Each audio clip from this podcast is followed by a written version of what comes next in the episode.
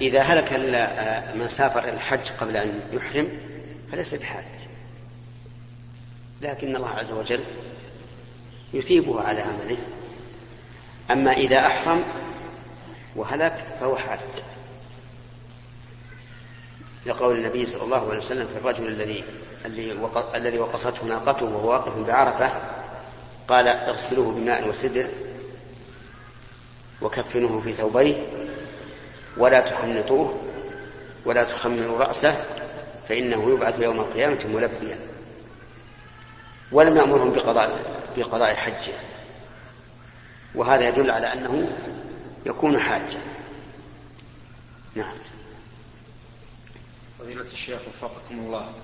ظاهرة تظهر عند طلاب المدارس وعند طلاب جماعات تحفيظ القرآن وهي الاستهانة في القرآن الكريم والكتابة عليه وكتابة الشاحنة لا تليق بهذا الكتاب العزيز.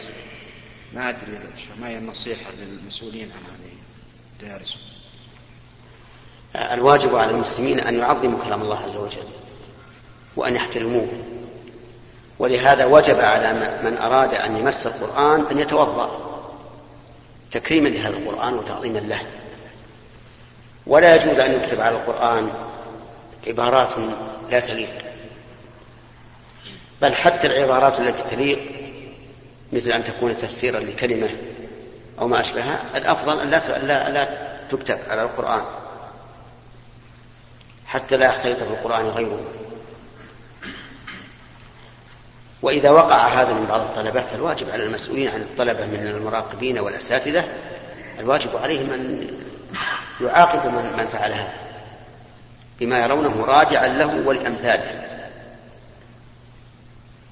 هنا فضيلة الشيخ رأيت شخص يعتدي على أحد المسلمين ولا ولا ما استطاع دفعه إلا باستخدام سلاح يجوز لي هذا أو ما يجوز؟ إذا كان هذا ال ال الذي يريد أن يعتدي على المسلم يريد قتله. فالواجب عليك أن تدافعه ولو أدى إلى قتله لوجوب إنقاذ النفس. وأما إذا كان دون ذلك فلا يجوز أن تقتله. كيف؟ ما يخالف. إذا دفعته بما لا يقتله. يعني ولم يندفع إلا بذلك فلا فدافع فادفعه لأن الواجب على المسلم أن ينصر أخاه. قال النبي صلى الله عليه وسلم انصر أخاك ظالما أو مظلوما. شيخ أحسن الله إليك. شخص حج عن غيره ولكنه ظل يدعو لنفسه ولكنه يدعو لنفسه في الحج. نعم.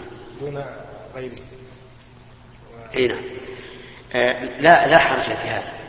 يعني لو أن الإنسان حج عن غيره ولكنه عند الميقات قال لبيك عن فلان ونوى أن هذا النسك لفلان. وكان في طوافه وسعيه ووقوفه بعرفه يدعو لنفسه فحجه صحيح. لأن الدعاء ليس شرطا في صحة الحج. ولكننا نرى أن أن الأولى أن يدعو لنفسه ولأخيه. لأن لأن أخاه هو الذي تكفل بموت الحج. فلا يحرمه من الدعاء. وأما النسك فقد تم بدون دعاء. نعم. في واحد حصل مبلغ من المال في ماكينة الصرافة هذه. اي نعم. فما أدري فين يوديه. يعني الموضوع من برا ولا من داخل؟ لا في واحد صرفه ونسي فلوس في الماكينة. إذا كان برا ولا ولا في جوف الماكينة؟ لا برا. الأحسن إنك تروح للبنك. لا لأن... من شخص هو. شخص صرف وأنا شفت الشخص. أي. صرفه بقي له فلوس. دورت عليه ما إيه لكن ما هو استخرجه من من لا حط بطاقة وطلعت لها فلوس. زين. ونسي منها فلوس. طيب. البطاقة هذه تجد مكتوب في الرصيد بس من يعرف الرصيد؟ ما ماكينة الصرافة هذه لمن؟ باسم باسم البنك الأهلي بنك ال خلاص الراعي وقلنا في اليوم الفلاني صرف إنسان من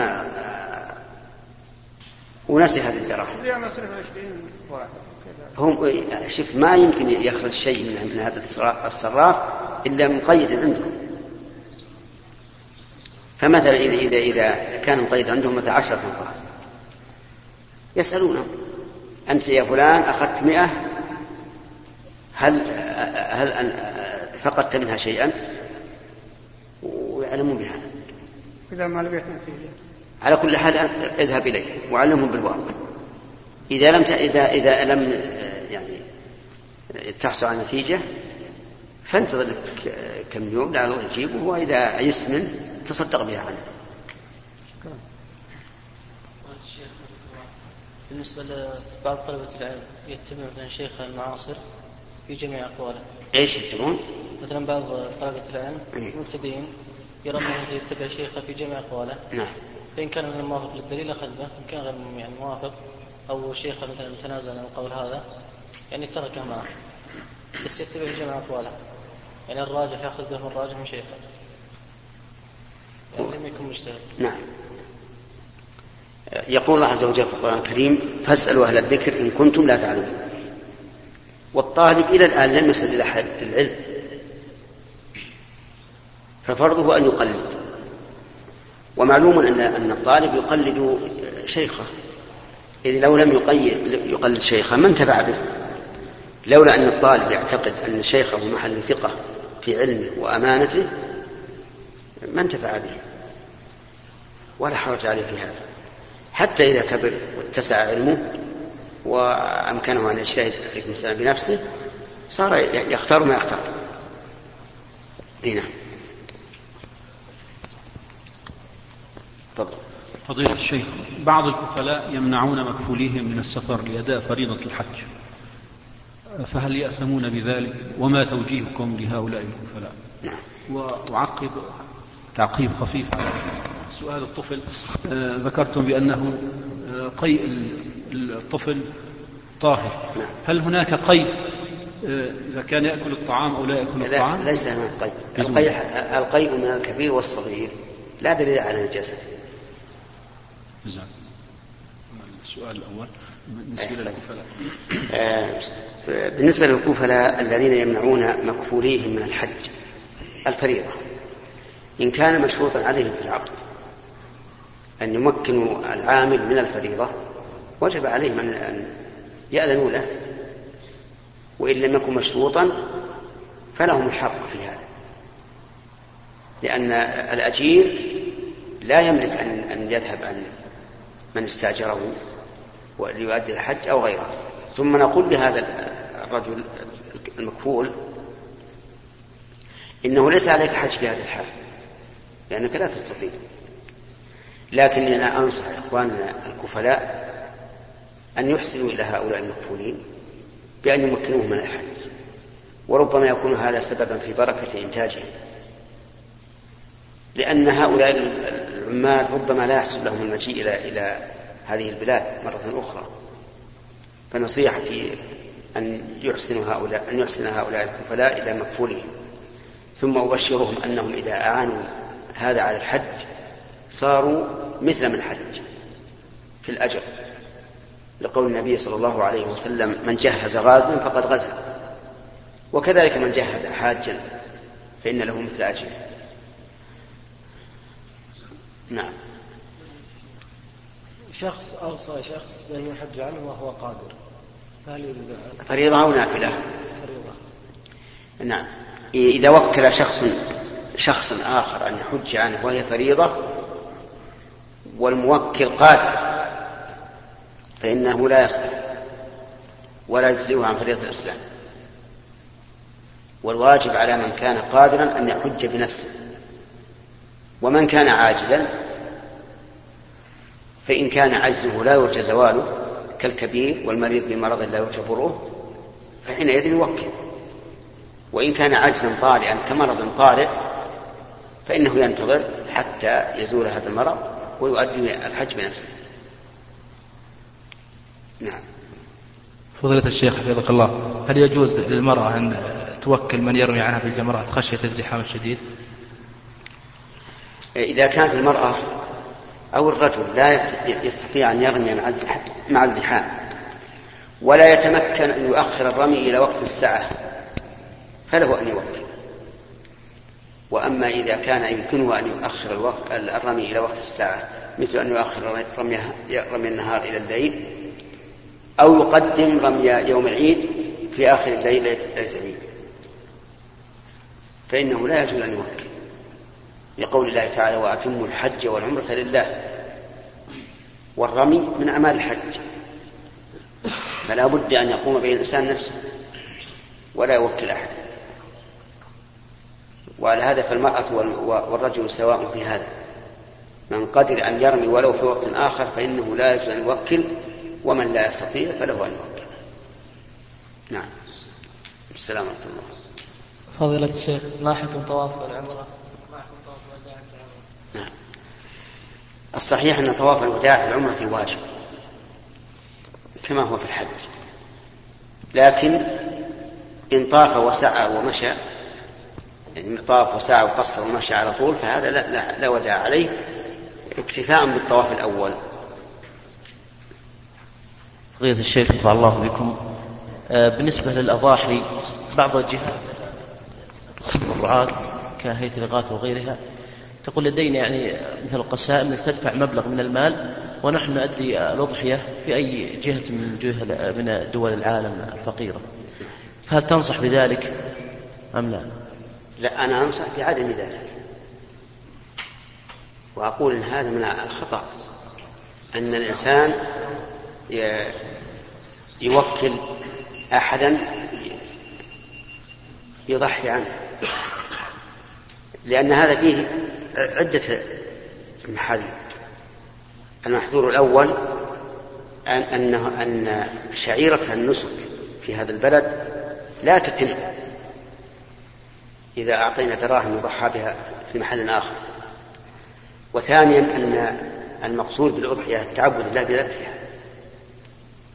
وهذا أيضا يفوت إذا ضحيت مكان إذا ذبحت مكان آخر. فهو لا يباشر الذبح ولا يحفظه ثالثا أن فيها تركا لما لما أمر الله به من من الأكل منها.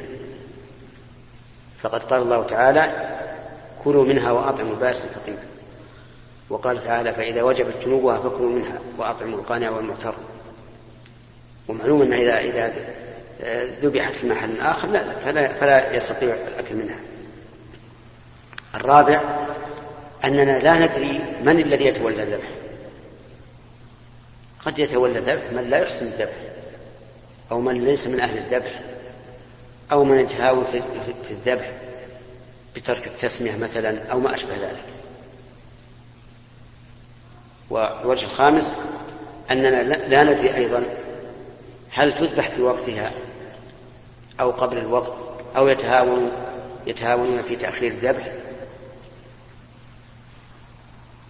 فيحصل في ذلك هذه المحاذير وربما يحصل غيرها أيضا. فالذي أنصح به إخواني المسلمين أن لا يفعلوا ذلك أي أن لا يعطوا هيئة الإغاثة ولا غيرها شيئا يشترون به ضحايا في محلات أخرى ويذبحونها. فإن قال قائل أليس النبي صلى الله عليه وعلى آله وسلم قد بعث بالهدي من المدينة إلى مكة؟ فالجواب بلى لكن الهدي خاص بمكة. لا يمكن ذبحه في المدينة وهو هدي يهدى إلى الكعبة. فليس مثل الذي الذي يبعث بدراهمه إلى البوسنة والهرسك أو الجهات الأخرى ليضحى بها عنه. فأنصح إخواننا المسلمين أن لا يفعلوا ذلك وأنصح أنصح طلبة العلم أيضا أن يبينوا للعامة. لأن كثيرا من الناس يظنون أن الأضاحي هذه ليس المقصود منها إلا إلا اللحم. وهذا خطأ. قال الله تعالى لن ينال الله لحومها ولا دماؤها ولكن يناله التقوى منكم. نعم. كيف تصدق؟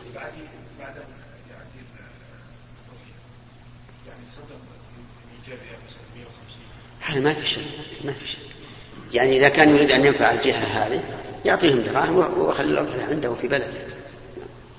نعم. بسم الله الرحمن الرحيم. فضيلة الشيخ حفظه الله. ما رأيكم في من يأخذ بالاختلافات في الحجاب ويستشهد بالأحاديث الضعيفة ويرجع إلى التفاسير بالرأي مثل تفسير الجلالين للسيوطي وهل هذا الرد كاف له؟ وجزاكم الله خيرا جوابنا على هذا أن نعلم أن العلماء رحمهم الله اختلفوا في وجوب تغطية الوجه والكفين. ولكن القول الراجح الذي تؤيده الأدلة والنظر وجوب تغطية الوجه. ومن أراد الاستزادة من ذلك فليرجع إلى ما كتبه العلماء في هذا الموضوع. ومن أكثرها وأوسعها كتاب عودة إلى الحجاب فإنه توسع فيه وبين فيه ما فيه الحق. ويكفي أن الإنسان البصير أن يعلم ما يترتب على كشف الوجه في وقتنا الحاضر من الشر والبلاء.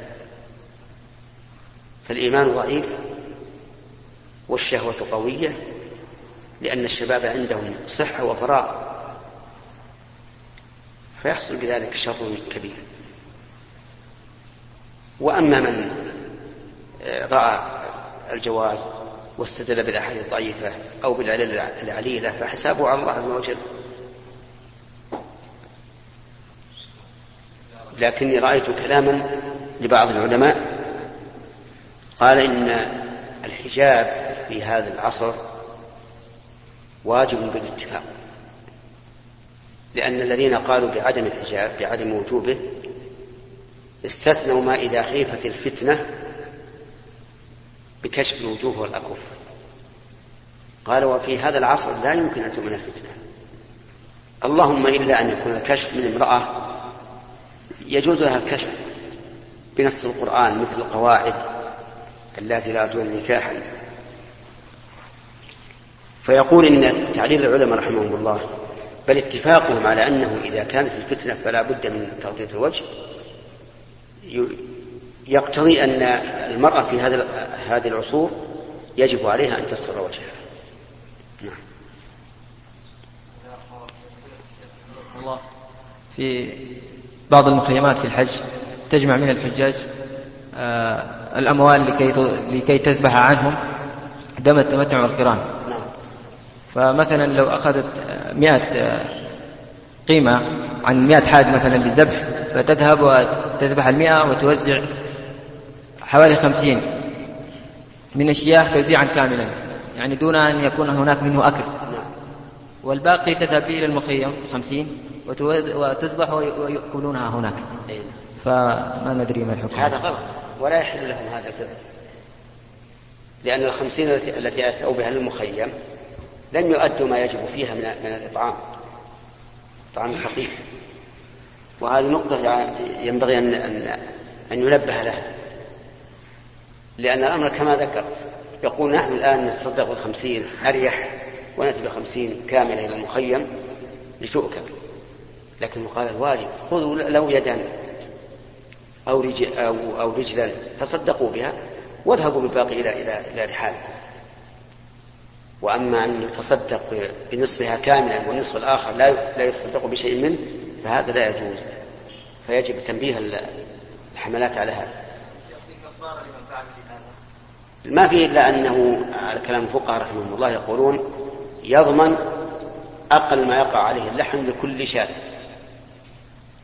يعني كيلو مثلا يشتري مثلا خمسين كيلو وتصدق بها الفقراء هناك في مكة. من جنس الغنم إذا كانت غنمة يا شيخ ما رأيك؟ كيف؟ هو الحق له؟ طيب.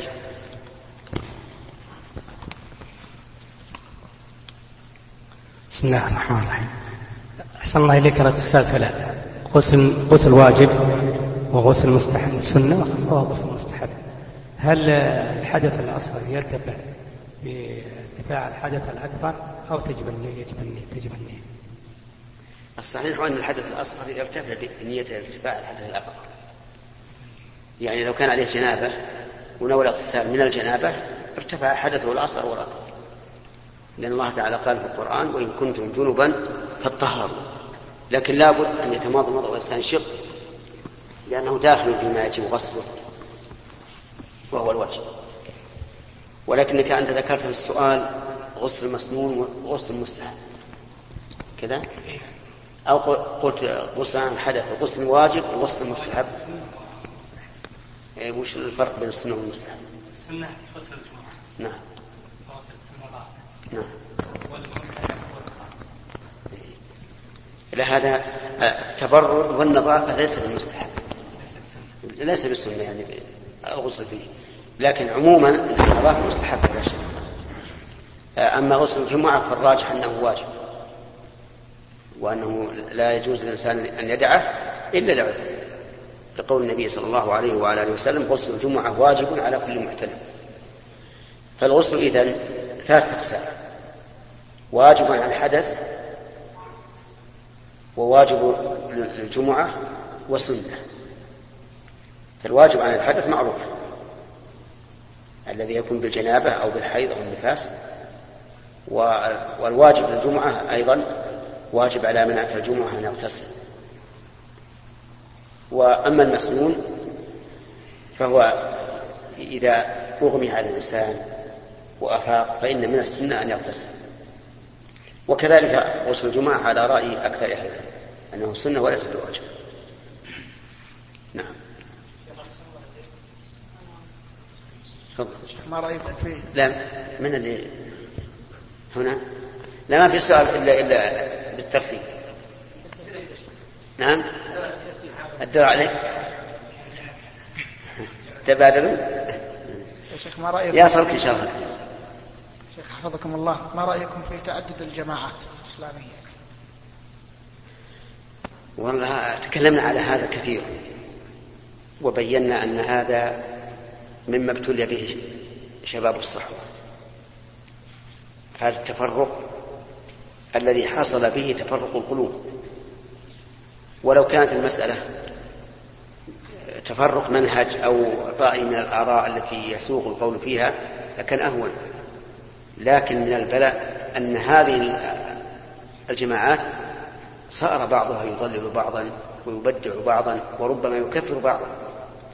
يعني بدل من أن يأتينا البلاء من أهل أهل الفسق والإلحاد صار البلاء يأتي من بعضنا إلى بعض. وهذه محنة وأرى أنه يجب على الجماعات أن تتفق على كلمة سواء على دين الله عز وجل وأن يجتمعوا ويدرسوا ما هم عليه من المنهج والعقيدة. وإذا كانوا صادقين في قصد الحق رجعوا إلى الحق. ولا ولا أوافق على هذا التفرق بل أرى أنه منكر وأنه مما نهى الله عنه. قال الله تعالى واعتصموا بحبل الله جميعا ولا تفرقوا. واذكروا نعمة الله عليكم إذ كنتم أعداء فألف بين قلوبكم فأصبحتم بنعمته إخوانا. ولا شك أن كل جماعة لها محاسنها ولها مساوئها. وإذا اجتمعنا جميعا ونظرنا المساوئ والمحاسن واتفقنا على المحاسن وتركنا المساوئ حصل الخير لكن كون كل واحد منا يتكلم في الآخر من وراء الجدر ويغتاب ويقدح فيه هذا هو البلاء. نعم. الكتاب والسنة الكتاب والسنة بعد بعد البحث والمناظرة في, في شأن المخالف. لأن كل واحد منهم يقول أنا على الكتاب والسنة. فيقول طيب تفضل. إذا كنا على الكتاب والسنة لابد يكون العمل واحدا وكما كان الهدف واحدا شيخ أحسن الله إليك. من تحلل التحلل الأول يوم النحر ولم يطف قبل غروب الشمس هل يلزمه العودة إلى الإحرام؟ لا. الصحيح أنه لا يلزم العودة. والحديث الوارد في هذا ضعيف. شاذ. وإن كان سنده سنده لا بأس به. لكنه مخالف للأحاديث الكثيرة الصحيحة. ثم ترك الأمة العمل به يدل على أنه ضعيف وليس بحجة. ثم إن كثيرا من الناس اليوم يتمنى أن يطوف يوم العيد لكنه لا يحصل له يخشى على نفسه من الهلاك والموت فيؤخر الطواف للضرورة. فعلى تقدير أن أن أن الحديث صحيح. فمن أخر الطواف عن يوم العيد خوفا على نفسه فليس عليه شيء. بمعنى أنه يحل التحلل الأول ولا يعود إلى الإحرام ثانية. نعم. شيخ شيخنا حفظك الله. هل من السنة القصر والجمع في السفر التقديم ولا التأخير؟ أما القصر فهو سنة. مؤكدة. بل قال بعض العلماء بوجوبه القصر. وأما الجمع فهو سنة إن احتاج إليه بأن كان قد جد به السير فنقول السنة أن تجمع. وافعل الأيسر لك.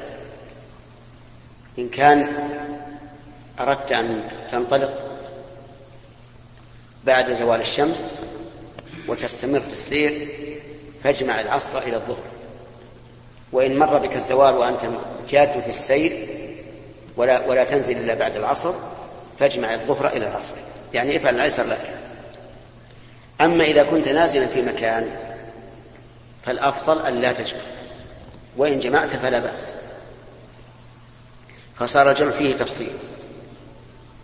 إن كنت جادا في السير فاجمع. فهذا هو السنة. وإن كنت نازلا فالأفضل ألا تجمع وإن جمعت فلا بأس. أما القصر فإنه سنة مؤكدة من حين أن تخرج من بيتك إلى أن ترجع إليه.